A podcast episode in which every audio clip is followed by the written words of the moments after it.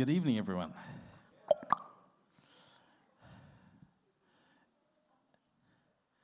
It's a very wide congregation this evening, so I'm going to be spinning a lot.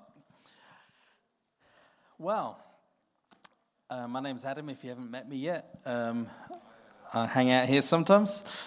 And um, last week, who remembers what Basil spoke about last week? Suffering. Baptism into suffering, yeah. And um, he touched on two kinds of suffering. Um, can anyone remember what they were? That's cheating. You, you, you do remember, yes. Yeah, so self inflicted. And he didn't use the phrase persecution, he used the phrase. You may answer. No, you don't remember either. Taking a godly stand. My wife's offering me her glasses. I'm good. I can see my notes because they're far enough away. Um, so he, he talks about two kinds of suffering the self inflicted suffering and the suffering that comes upon us as a result of taking a godly stand. You know, like gold refined in a furnace, so sometimes God uses suffering that we'll have in our lives to bring us to a place of greater maturity or greater faith or greater wisdom or greater greaterness. And um, also, um, you know, that, that thing of self inflicted suffering, the school of hard knocks, how life is tough, but it's even tougher if you're stupid. Um, and so, you know, sometimes the things we do is going to play into who we are. Uh, Proverbs 14. Um, verse 1 says, The wisest of women builds her house, but folly with her own hands tears it down. Verse 11 um, says, The house of the wicked will be destroyed, but the tent of the upright will flourish. This is very binary thinking. This is very like you do this, you get this result. You do the other, you get the other result. And, and the book of Proverbs is full of this kind of thinking. This is, um, you know, if you suffer, it's self inflicted. If you prosper, that's also self inflicted.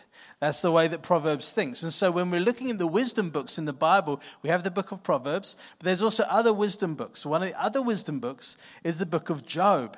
And this is the other one that um, uh, Basil spoke about last week the idea of the result of taking a godly stand. Job is a righteous man. He's done nothing wrong. He's done everything right. He's righteous. He's even righteous on behalf of other people just in case they're not getting it right.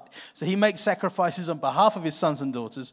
But then still, in one day, everything is wiped out. He has seven sons, three daughters. They're all killed.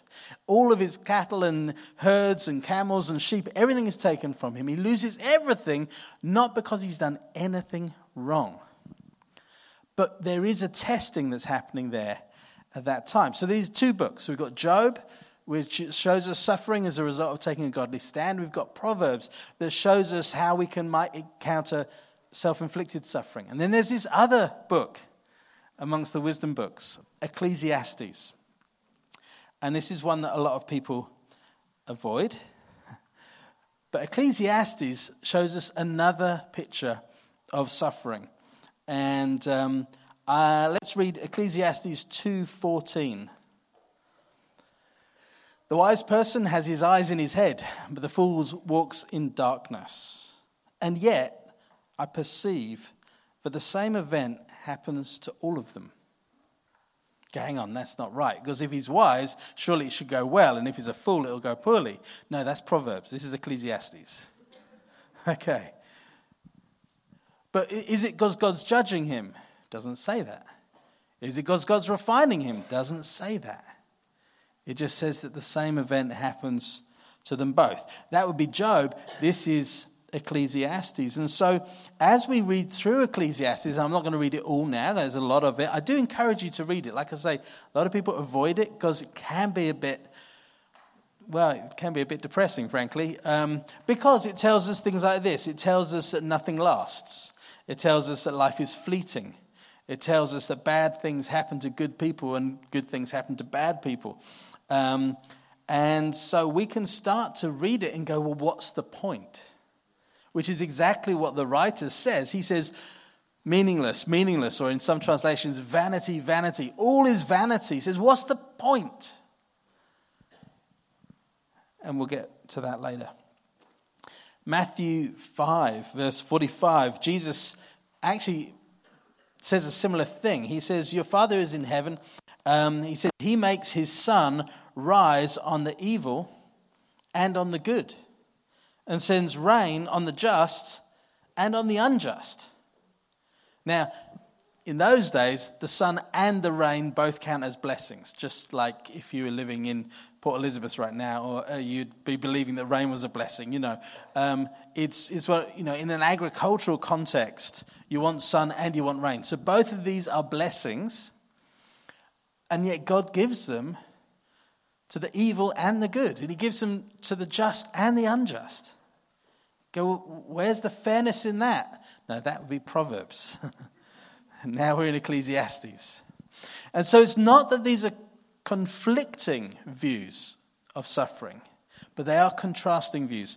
And they, it brings a different understanding than the other. So, on the one hand, what I do impacts on me negatively and I suffer. On the other hand, God is testing me or refining me like gold in a furnace. But in this case, well, why is this happening? And the answer sometimes is that we just live in a broken and fallen world. Nowhere is this more evident than in death. Um, it is the ultimate statistic. One out of every one people die. We all do. Um, no, it's true though, isn't it? I mean, like, you know, so it's, it's difficult because when we talk about death, we want to be respectful and we want to be like, you know, but then also at the same time, it's, it's so unavoidable, it's so prevalent, it is everywhere. Every single person dies. You know what I often think about, and I think it's strange because, you know, we read in the Bible how Lazarus was raised from the dead. You know what happened later? He died. With the exception of Jesus, every person who was raised from the dead died again. What happened to every one of the people that Jesus healed? They all died. It's one of these things where you kind of go, you know what, actually, there are some things that just happen to everyone because that's the world we live in. Now, were we ever meant to die? I, I don't think we were meant to die. If we look at Genesis 3 19, um, there's this moment in history, and I say in history because it is actually part of human history. This happened is a long time ago. It's not prehistory because it's recorded for us in the Bible, and so we have a reliable account of what went down. There was two people at that time on earth, a man and his wife. The man was called Adam, and his wife, as yet unnamed, um, later became called Eve. And so these two are living in a garden that God has made for them, planted for them, on a world He has created. And everything is good. And yet, even with everything being good, they choose to sin. And when they choose to sin, the Bible tells us much later in the book of Romans, death reigns. In other words, the entry of sin is an entry point for death to then begin to reign. And so, because of them sinning, all die. And at that point, God says this He says, By the sweat of your brow will you have food to eat until you return to the ground from which you were made. For you were made from dust, and to dust you will return. So we eat from the ground things made of dust. We ourselves are made of dust, and then ultimately we go back to being dust. And this is the circle of life. Um, Disney wrote a song about it. Um, so we can pray for healing and see people healed, and then they'll die. And we can pray for the dead to be raised, and they'll be raised, and then they'll die. Ultimately, there are some things that just come to everyone. And so are those things things we shouldn't just worry about then? No, these are things that cause extreme pain to us emotionally, sometimes physically, and these are moments of suffering. And so we need to consider then well, what does that look like? How do we process that? Because sometimes suffering is it's almost easier if we have someone to blame. Oh, I'm so silly, I did this to myself. Well, now at least I can apportion blame. You know, or he's so silly, he did that to himself. now I don't have to feel guilty. You know, if there's suffering because of something I did, well, that's, that's okay then. At least we've squared the equation. You know, we've balanced the ledger. We understand this. But then, well, even if it was like, well, I'm suffering, but I know that God's just, you know, He's doing something in me through this, I, I'm okay because I know what He's doing is good. Well, what if it's just because? What if it's just because life happens and, and, that's what happens? Um, and, and like I say, not to focus exclusively on death because there are many kinds of suffering that happen in the world. Um, but when we consider the, the moment of death, obviously the person who's dying may suffer, but also after they've passed, those of us who love them suffer. I mean, many of us in this congregation have lost people we love in the last one or two years. And it is never, ever a small thing. Lucy, who lives with us, lost both her parents in 10 months. And you go, no, we didn't make a big thing of it. But for her, it was a massive thing. You know? And, and often we, we, we feel like, why on earth did this happen? And the answer is because that's life. And that's not the answer we want to hear because it's not comforting. There's no grand purpose in that answer. But sometimes that is the answer. Sometimes. Sometimes that is the answer. And then somehow we still need to process that and move on with our life. Because we're not those who are called to mourn as those who have no hope. There is this hope in Jesus that's for us, and yet we experience pain. And it's not just pain in that moment, the pain carries on. Next time there's a birthday or the anniversary of that death or, or something like that, or all the firsts that happen after someone passes. And each one of those is a uniquely painful moment that we have to process and, and somehow get ourselves through. Regrets. I've had a few, but then again, too few to mention. Um, no, I mean, we experience, in the face of death, we experience regret. Things we haven't said, things we did say that now we can't take back. Um, that, that's a huge thing. Oh, for me, one of, one of my big regrets out the last season of my life was that before Will passed, I had been stepped off eldership because of sin in my life. And we went for breakfast the one morning, and um, he was talking about, you know, you need to get yourself together, come back on, you know, sort your life out, get back on eldership, because he was an encourager. And he said, just set a date, man, just, you know, April, you know, come back on. Well, before April came round, he'd passed away. And I was still just this washed up loser of an elder who hadn't got his act together. And somehow I had to process that. I had to get through that. And then come around April, guess what happened? I came back on eldership. But he wasn't there. I know he's in heaven, but honestly, I, I don't know if they actually spend that much time leading over the ramparts like everyone says. I think, honestly, that's a load of rubbish.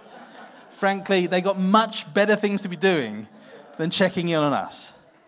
They're not missing us. Why would they? They're in the presence of Jesus. We have regret when other people pass, and we have to process that, and that causes us pain. And we don't know what to do with that pain. And sometimes people say really stupid things in the middle of that pain, and then that adds to our pain. Why am I talking about pain? This is a really depro summer holidays message, isn't it? You know, like, what on earth? Because this is real life. This is real life, isn't it? We go through pain, we don't know what to do with the pain, and then people add to the pain. Regrets, anger. Why would God allow this to happen, particularly to them? They're such a good person, or they've loved God so well, they've served the body so well. I'm not now just talking about death, I'm talking about pain, suffering, sickness, disease, loss of income, loss of earnings, loss of property. So many of the things that happen in life that don't always come because of a serious like mistake on the person's part. Maybe it's just because life is broken and the world is broken and pain happens. And now we're angry at God because God allowed the pain. Why did God take this person? Why did God allow them man, they're so they're such good people. Why would that happen to them? Or, and this is the classic, but they're just a child. What did they ever do to hurt anyone? The truth is, they didn't do anyone to hurt anyone. This is not cause and effect. This isn't the result of sin.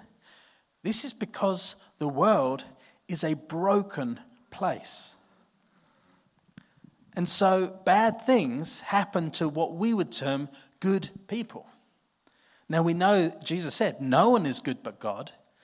But we make calculations continually in our mind. We're constantly equating a good person against a bad person and, and elevating them in our opinion, and therefore their worth and what they should get in life is elevated because we see them as a better person or a cuter person, an innocent person. No one is innocent. We're born sinners. From a mother's womb, we are sinners on our way to hell. And it's the grace of God that rescues us. It's the grace of God. It's true that the wise woman builds her house and the foolish woman tears it down with her own hands. But there's other reasons that houses fall down. Was there an earthquake? Was there a flood? Was there a whirlwind? In Jesus' day, he was talking with some of the guys, and they were asking about something terrible that happened to some Galileans. They'd been sacrificing um, to the Lord, and the Romans had come and killed them and mixed their blood with the blood of the offerings. I mean, horrific. You think this is not just a horrible thing to do to someone. This is sacrilege. This is like blasphemous. And, and this has been perpetrated against these people. And they're going, you know, what, what did they do wrong to deserve that? And Jesus basically says, why do you think they did something wrong? Like, what? But surely they didn't deserve it then. Well, why do you have to deserve something for it to happen? Luke 13, Jesus goes on to say, What about those 18 on whom the Tower of Siloam fell and killed them? Do you think they were worse offenders than all the others who lived in Jerusalem? You have a part of the city, a tower in the city has collapsed and it's killed 18 people. He's saying, Do you think they were worse sinners? Do you think they earned the tower falling on them? Or did it just happen?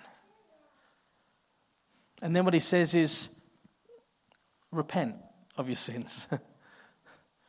because everyone dies. Likewise, we all perish. But where we are when we perish is really important. Who we know when we perish is really important. Are we in relationship with God?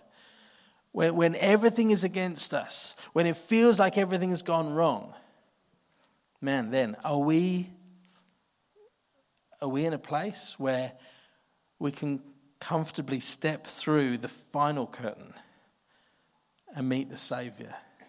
And he says, Well done, my good and faithful servant. And so we have choices. Accidents happen, natural disasters, all kinds of things. But he says, unless you repent, same happens to everyone. But it's dependent on you repenting that you're going to end up in the right place. There was a sick man brought to Jesus in John 9 3. And they say, Was it this man who sinned or was it his parents who sinned? Sickness is a horrible thing. It's part of the fall of creation. God didn't put sickness into the world when He made the world, it happened because of man's selfishness and his sinfulness. And so sickness comes into the world. And now there's this man, and he's actually got a condition that's caused him to be blind from birth. And um, the people ask, is it his sin or his parents' sin? We think, well, I mean, that's a bit unkind, isn't it? Because this kid, he's been blind from birth. How can it be his sin? Well, then it must be his parents' sin. This is the maths. This is the logic of Proverbs. You know, and Proverbs is not wrong. Proverbs is in the Bible. Sometimes it does work like that, but sometimes it doesn't work like that. And that's why Ecclesiastes is also in the Bible. Sometimes it is God trying us. That's why Job is in the Bible. But right now, Jesus is giving an Ecclesiastes answer. He says, no, it's not that this man sinned, it's not that his parents sinned. But God is going to take an opportunity here to be glorified through this man's situation. And, and like that word that came through Anton in the worship, sometimes we feel like that, that target paper that's just shot full of holes, and we just feel like, man, we're just empty from all the pain, from all the things that we've encountered, from the stuff that's gone in our lives. And, you know, we, we could have a contest to see who's seen the most suffering, and I'm sure it will be someone other than me who wins. You know, I feel like God's been good to me. But even that, was God not being good to me when something goes wrong?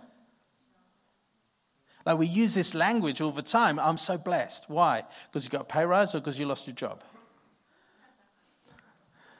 Because we're only going to say I'm so blessed on one of those, aren't we?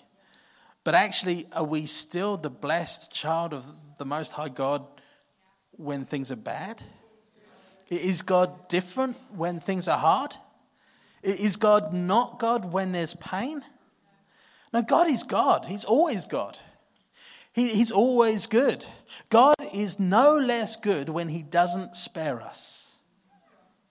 He's as good when He doesn't spare us as when He does spare us. A big part of me wants to say that Jesus isn't saying, you know, of course, um, that guy wasn't just given sickness so that God could glorify himself. Because that's kind of a really uncomfortable thing to think about. What if that guy was born blind just so Jesus could heal him? How many years did he had to deal with being blind before Jesus healed him? That's a really heavy thing to think about. And I kind of go, I don't even want to go there. I don't want to imagine that is what Jesus means. But what if it was? Are we okay with that? Is it okay that there could be something we have to endure just so God can get glory? Or are we better than that? Do we not deserve that kind of treatment? Yeah, it's tricky, eh? It's tricky because we, we want to think that we want God to get his glory. We also, none of us want pain. I mean, like, no one wants pain. No, of course we don't want pain. None of us, none of us want suffering. None of us want pain. That's not what we signed up for. But sometimes God is glorified in these moments of suffering and in pain. And, and so we have to be open to the thought that there could be purpose in that kind of suffering and purpose in that kind of pain, even if it only came to us because that's life and the world is broken and, and that sort of thing. So the, the Psalms address this as well. We look at it in, the, in Psalm 37. David, who's always upbeat until he's not, um, says, Fret not yourself because of evildoers, nor be envious of wrongdoers, for they will soon fade like the grass and wither like the green herb. Um, but if you go to Psalm 73, Asaph has a slightly different take on things. He says, For I was envious of the arrogant when I saw the prosperity of the wicked. Verse 5 They're not in trouble as others are, they're not stricken like the rest of mankind. And we live in a country where, I'm not making up rumors, it's been in the news, some of our leaders are corrupt. You know, headlines. So one could be angered by that. You know, we live in a country where it does appear that reaching a position of power allows you to have one hand in the till. And that's not how we're told to conduct our lives. And so, like Asaph, you can say, well, they're not having troubles like the rest of us. They're not stricken like the rest of mankind. This is not fair, God. This is not fair. In, in verses 11 to 13, he, he talks about people commenting. He says, Not me, I'm not saying this, but other people do say this. How can God know? Is there knowledge in the Most High? Behold, these are the wicked, always at ease. They increase their riches. All in vain have I kept my heart clean and washed my hands in innocence. Yo. He's really giving it to God now. He says, Not my words. I mean, I'm just telling you what other people are saying, God, but really, they kind of they're calling you out on this one, and, and have you got an answer?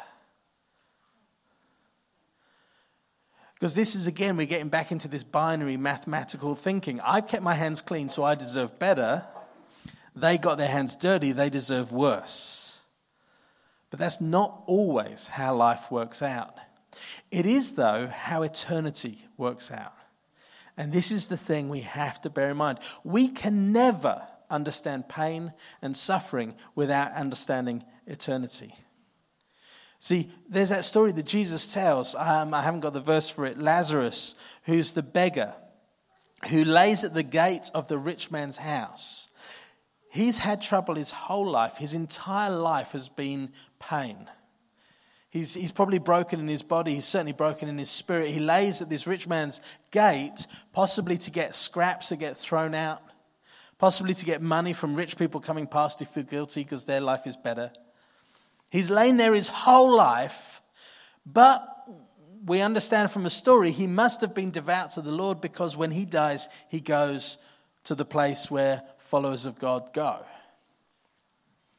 The rich man in the house, who has had all the luxuries of life and all the pleasures of life, who has never had to worry or want, he also dies. But he goes to the place where followers of God never have to go. And now there's this justice to the story. See, while they were alive, there was no justice, there was no equity, there was no equality, there was no balancing of the scale.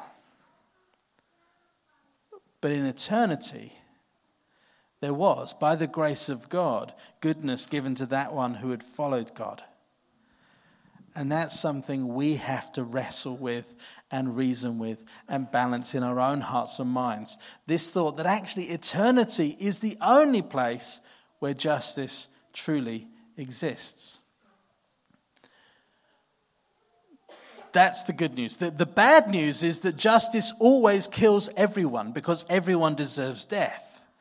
All have sinned and fallen short of the glory of God. None of us deserve anything good anything good that comes to us is the grace of God. So then we receive His mercy, we give our life to Jesus, we receive His mercy, we receive His grace. What do we deserve now? Nothing. Still. But by His mercy and His grace, He gives to us because He's a good Father. He loves to give good gifts to His children. The Bible tells us these things. All of these things are true. So He heals us, our diseases. He provides our needs. Those things are not, not you know, that, we're not saying that's not true. But we're also saying sometimes life happens. So there's a tension here. Do you see what I'm saying? Like by the end of tonight, I don't want you to stop thinking that God heals people. I don't want you to stop thinking that God would raise the dead. He absolutely can, absolutely has. He can provide all of your needs according to his riches in Christ Jesus. That's in the Bible too. But also, sometimes life is hard and then you die. And that's tough. But after you die, if your life belongs to Him, then you get to enjoy all He is. If your life is not with Him, it gets worse after you die. And, and that's, that's the eternal perspective on pain. That's the eternal perspective on suffering. Say, well, it doesn't help me much now. Respectfully, it could. Because in that moment of pain, and I'm going to go into this a little bit more in a moment, in that moment of pain, sometimes we haven't always got a clear perspective. And sometimes we need to be reminded of something like the eternal view. Say, ah, my pain now is so sore, it's so horrible, I don't feel like I deserve this. But actually, I'm so grateful that I'm saved. I'm so thankful, Jesus, that you love me. And I don't understand what's happening now, but I do know that you care for me. It's this, it's this thing between our justice, our version of justice, and God's version of justice. Comparison is a really dirty trick the devil plays on us. Really dirty trick. So you have a hard life, you suffer a lot, you experience pain, maybe you have disease in your body, maybe a loved one has sickness, and, and you go through life with all these challenges and all of these things. Maybe you don't have a lot of income, and so you live very sparsely. You don't have luxuries. You don't go on holidays. You get through life having done all of that. It would be very easy to look at the guy with the house on the hill and say, Well, their life is better than mine. What did they do to deserve that? It's just the, it's just the lottery of birth, isn't it? You know, white privilege or whatever it is. And, um, and the Bible tells us to think differently. It tells us to be grateful, it tells us to be thankful. That's not to say there isn't injustice in the world. What it means is that injustice is part of what we have to go through. Injustice happens. Now, as much as it depends on us, let us never be us who's causing the injustice. And if it's in our hands to do, maybe we can right the injustice. But Jesus said, The poor will always be with you.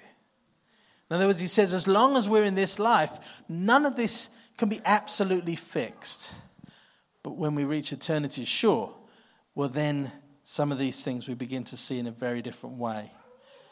And so there's this thing of God's justice. All our filthy rags of righteousness count for nothing. Nothing we can do can make us acceptable to God. It says, even if I give my body to be burned, but if I haven't got his love in me, counts for nothing. And even if I have his love in me, it doesn't count for my credit because he gave me that love. so ultimately, it all comes from him.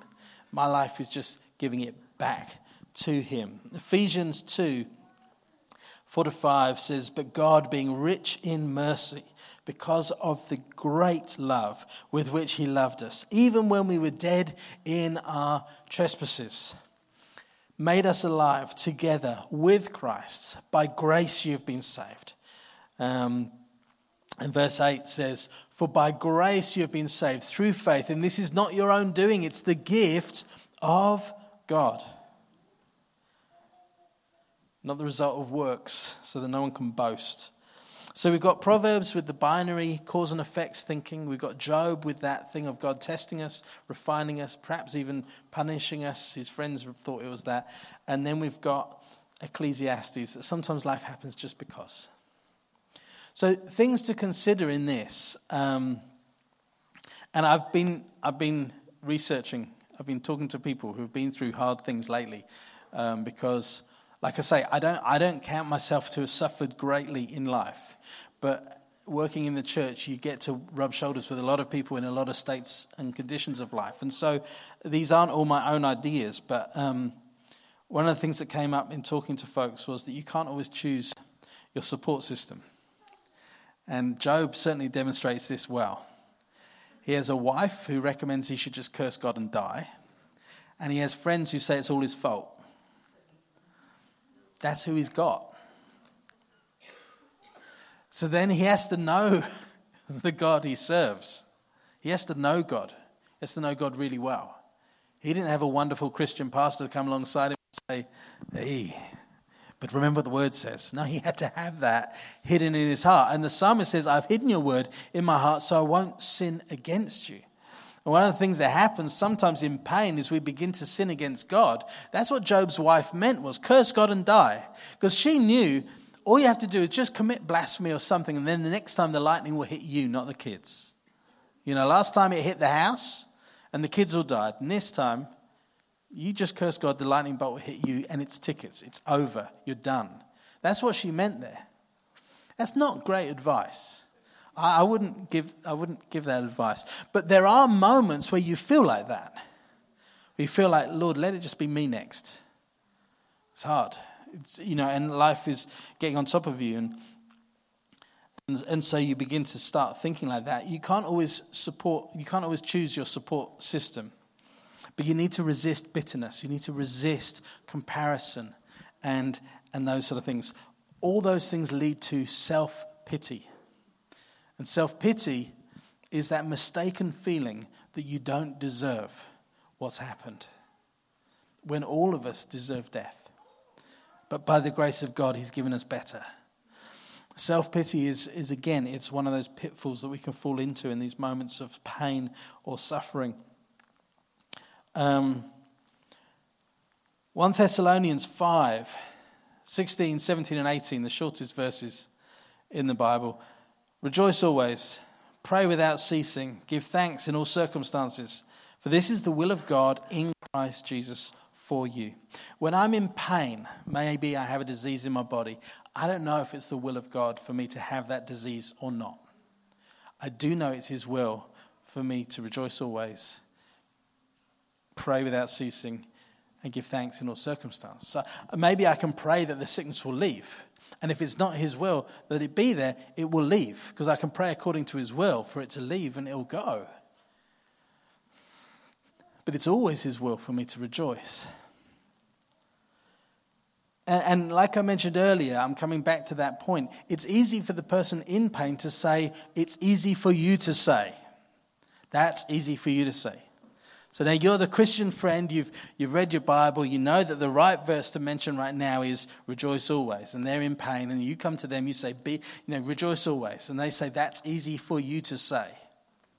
And it is, because you're currently not in pain. They're the one in pain. You're, you're outside the pain thing. And so you can remember verses like that because life for you at the moment feels good by comparison. And for them, they're not ready to hear that. But this is where we need each other. Going back to Ecclesiastes, Ecclesiastes 4 9 to 10. Two are better than one. They have a good reward for their toil. For if they fall, one will lift up his fellow.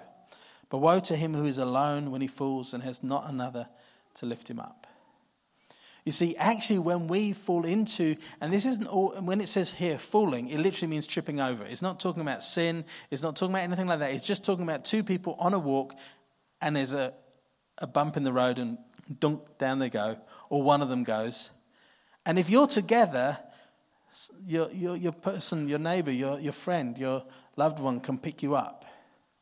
If you're alone, you're left sprawling. And now, like a tortoise on his back, you've got to somehow get yourself up. And that's much harder. And so, here I want to look just in closing at how do we be that good companion? How do we be that one who lifts the other one up? Without putting stuff in their face, it's just going to make things worse, but also not allowing them to wallow into self pity and move into a place where actually they're, they're sinning against God now by, by turning their heart against Him. That's, it's really important we don't allow that to happen. Hebrews 3 13 says, But exhort one another every day as long as it's called today, that none of you may be hardened by the deceitfulness of sin. One of the things that happens, pain can begin to work on us so much that we just actually we get so used to the feeling of pain. Like guitarists will appreciate this metaphor. Okay, so I think Brad used this when he was preaching recently. The whole thing of calluses on your fingers. When you're a guitarist, you play guitar and initially it hurts like bilio. I'm not sure what bilio is, but it's an expression. So it hurts like bilio, and you've got these, these like grid lines across your finger ends where you've been pressing on the strings. Give it enough time, your strings harden. Your fingers harden. The strings stay the same. Your fingers harden. Why? Because of continued pain, because of continued contact with that thing which is hard and is immovable and is not going to give. And so your finger gives. Over time, it becomes calloused the same thing that can happen with us. When we're experiencing pain, we can become calloused. What that leads to, well, it's the deceitfulness. Like I said, um, comparison is a dirty trick. It can, it's a deceitful thing that moves us towards a, a sin. Comparison, self pity, these are, uh, these are deceitful things that move us towards sin. And so, if I'm going to be that good companion, I'm going to help my friend not go there.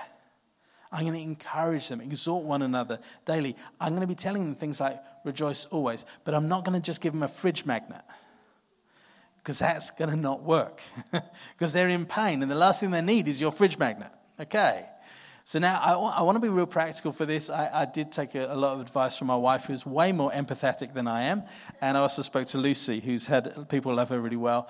And, um, and um, yeah, let's see how this goes. But like I say, turning up the first day that someone is experiencing pain and saying, hey, rejoice always, pray without ceasing, that is a dumb move. The reason being, if that's the first time you've turned up in their life, they're not ready to receive you. We need to be working on our relationships now so that when hard time comes, we already have that person next to us. We don't, we don't want to fall down when we're on our own. We want to fall down when we're next to someone because then they can pick us up. So we already need to be next to each other. We need to be walking like we love each other already before we need to. Now, who knows? That costs. Loving people before you need to takes time, takes energy. It takes your, your, your Monday night or your, or your Thursday evening, you know. It, it takes commitment. It takes going to their house and having them to your house. When at the moment there's no need for this because they're fine. I'm fine. Yeah, but one day you're not fine and then you need them. So the investment is now. So this starts, the work here starts long before anyone is experiencing pain and long before anyone needs the assistance. But at some point, there could be a moment. Like I say, it could be a sickness, it could be death, it could be loss of work, employment, income. There's lots of things that can go wrong in a person's life. And so, normally, our first thing is let's do a food roster. Has anyone ever received food on a food roster? Were you grateful for the food? I think most people are normally mostly grateful for the food. And I, this is not me preaching against food rosters, but I just want to highlight it is not the only form of compassion in the world. Okay. so it, can be a useful start. It can be, but honestly, not always.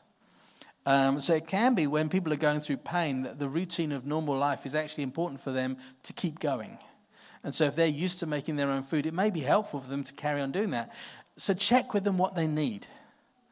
Do they need food or do they need groceries? Maybe you could give them the ingredients, they can make the food. And that's a way of showing love without breaking their normal habits. It might be they're so overwhelmed by the moment they need the food. Then give them the meals. So it's a question of knowing the person. And again, you can only get that kind of information if you're already their friend. Otherwise, they just say, Thank you. Because it's the church giving them meals. It must be the right thing. Like, no, if they feel they've got permission to say, This isn't the right thing, can, I, can we do different? Then that's because you've got real relationship with them. So groceries might help more than meals. Lucy said sometimes just chocolates and flowers is good. Um, that's great advice from Lucy. Thank you. Um, chocolates and flowers. Um, that could be great.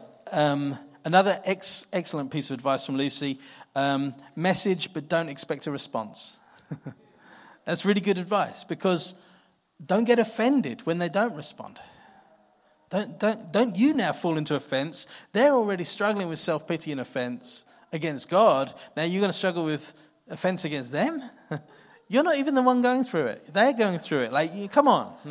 But it happens. That's why I'm saying it. It happens. And so we need to love people well in this way. Uh, don't get offended. Expect bad reactions and bad behavior. Extend grace. Have empathy.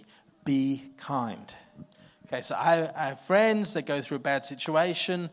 I try to get hold of them, they don't respond. That's okay. They're the ones going through the bad situation, not me. Now, I, I, I, then do get hold of them, and the conversation is super negative and they're really unkind. But of course they are. They're going through pain, they're going through suffering. Am I able to handle that? Or am I now offended? I went out of my way to talk to them, and they were just rude. Okay. Okay.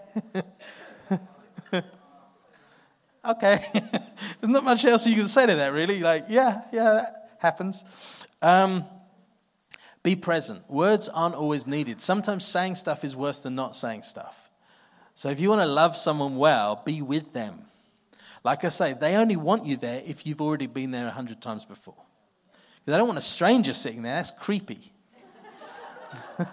Now, you know, going through the worst pain in your life, and some stranger turns up, sits in the corner of your room just looking at you. I'm from the church. Okay. Not ideal.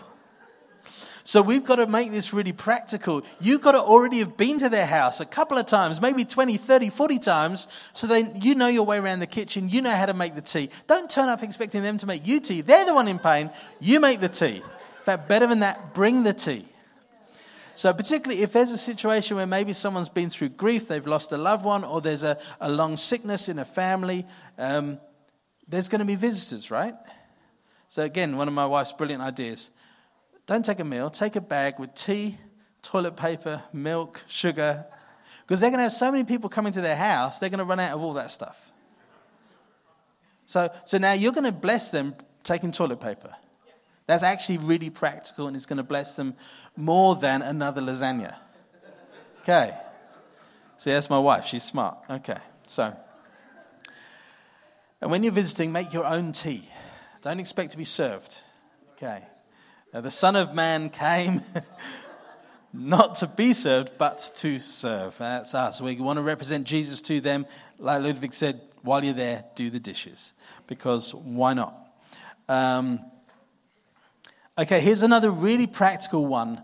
And this is one I fall into because I'm a dude and I don't think hard enough a lot of the time. Don't say, let me know if you need anything. It sounds really nice, it means nothing.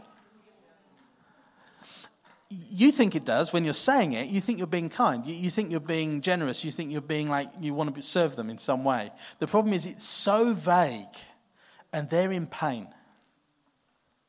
So they're not thinking in vague terms. They, they need like a very particular kind of help in a very particular moment. This is where you can actually use your word of knowledge, gifts of the Spirit. You can be listening to His voice. Seriously, like you can do this. You can ask God, What should I offer? And, and maybe you're at the shop and you just say to them, I'm at the shop right now. Can I get you something? Is there anything you need? And they're going, I actually just realized we've run out of milk. Perfect. Just milk. I'm not going to take them steak. They asked for milk. Because I don't want them to think like I don't think they can't look after themselves. So I'm not going to take them all the other things that I would be getting for me. I'm going to get them the thing they asked for because that respects what they've asked for. And now we continue with good relationship instead of them feeling now like the patient and I'm the doctor. You see? So it's thinking that that sort of thinking is really. So instead of saying, let me know if you need anything, you could be at the shops, give me your shopping list. Is there stuff you need? Um, can I come and pick up your washing? Bring it back when it's done. That's super practical. If you've had kids vomiting all week, you're all out of linen and up to your arms in it. And, well, I mean, someone saying, let me come and get the bed sheets and I'll just wash them, I'll bring them back. I'll tumble dry them or I'll take them to the laundromat or whatever. Um, a couple of five rands in the, in the machine and you've done all their laundry for them and, and taken it back for them and now the kids can vomit all over it again until you're done with that cycle. So, you know, don't do it once, do, it, do it a few times. Um, but these are really practical ways. Is this, is this making sense? Um, do you need help getting the kids from school? You know, or other things, you know, whatever it is. There's, there's lots of other things.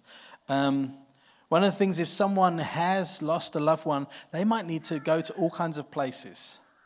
They might have to go to, you know, lawyers or police stations, or they might have to go to banks. Uh, they might have to go to the mortuary or to a undertaker's. They, they might not want to have to do all that stuff on their own. If you already have enough relationship with them, you can probably go with them. If you don't know them, it's very hard to help in that situation. And so to be able to come along some, alongside someone in those moments and to love them well is, is really important. And um, and so, yeah, these are, these are ways we can practically help people. Um, and, and lastly, just don't say stupid stuff. I already covered some of the stupid stuff people say, but um, heaven must have needed another angel. No, that's not how that works. Like, no. If you're going to say something about heaven and hell, make sure it's theologically accurate. Because the last thing you want to do when someone's already verging towards self pity is to throw them with a whole bunch of superstitious nonsense that is feeding their flesh instead of their spirit. So, so you, you've got to actually get your facts right if you're going to talk about suffering and death. That was Job's friend's problem. They came along, they didn't have their facts right. They said, Oh, you've done something wrong. Well, wait till you hear God. He's got thoughts. He didn't say I did anything wrong. Okay. Now everyone's sitting there going, okay, God's got a different take on this. Yeah, don't just give your news, uh, say your thing. Um, you could always have another child or husband or, you know, job or whatever it is, the thing that's now departed from your life. Like, it's really insensitive. Even if it's technically true, not the moment. So these are the kind of things, and sometimes we say stuff to try and comfort or try and reassure, Let's not. Let's rather hear God. We actually have the Holy Spirit inside us. I really encourage you, like I say, you know, the, the, the proper advice is if you don't have anything to say, say nothing. That's good. That's good advice. But we also have the Holy Spirit, and He could tell you something to say. It could be so meaningful, it could be so reassuring. I, I had a guy come up to me last week. I was preaching in Somerset West. Never met this guy before. I think he had been there one of the other times I preached, but we didn't meet. And um, at the end of the meeting, he came up to me and just started talking about our coming move to Australia. And he is someone who had moved overseas for work, and so he had some experience with moving overseas. He understood the situation. At the end of the conversation, he said, "I'm not going to say I'm not going to say it's going to be easy. There's going to be there's going to be challenges like with the culture difference and all that sort of stuff." He said, "But um, I do know God's in control, and He's going to look after." And then he just went boom, boom, boom, boom, and he just listed a bunch of things. It was all the things Vanessa and I had been talking about, like in the previous two days. Like all the things that we need God to sort out. He listed every single one. Now, maybe he just guessed.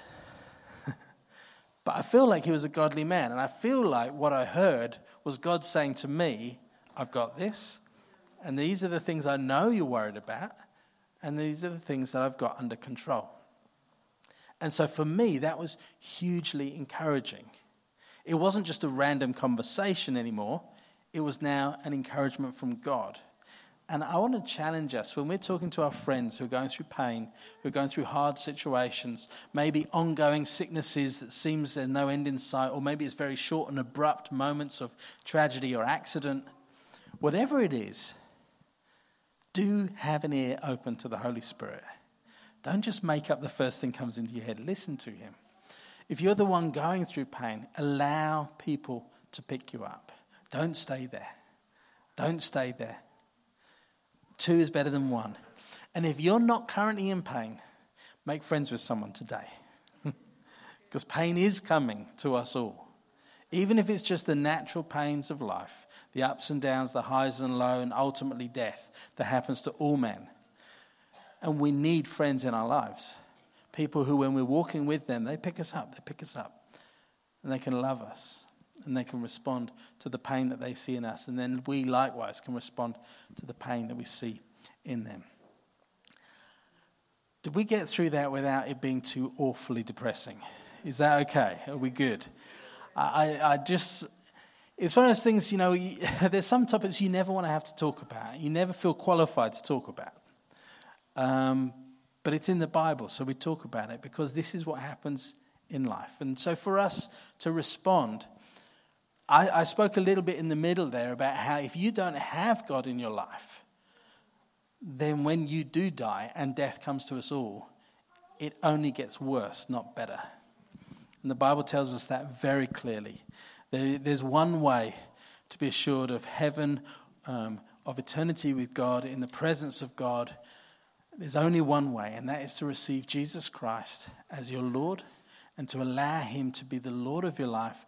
And that means to direct the course of your life and to make demands on you and for you to follow Him as a Lord as well as a God.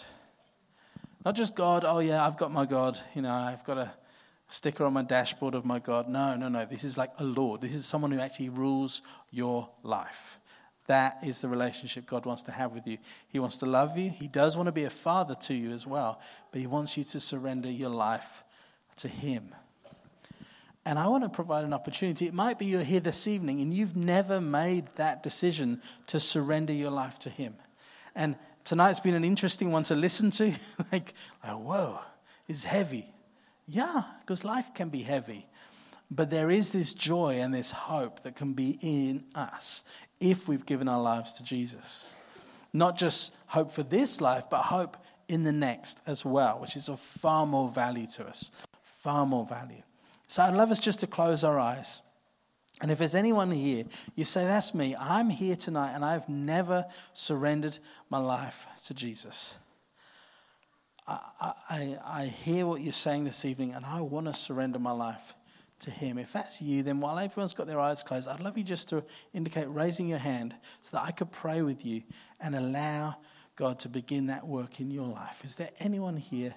Just show me with your hand if that's you.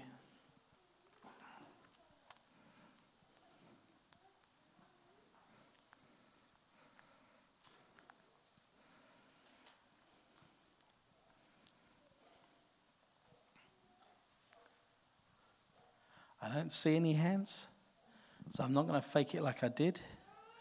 I'm just going to call it. Is there anyone you want to just raise your hand and we can pray that prayer together?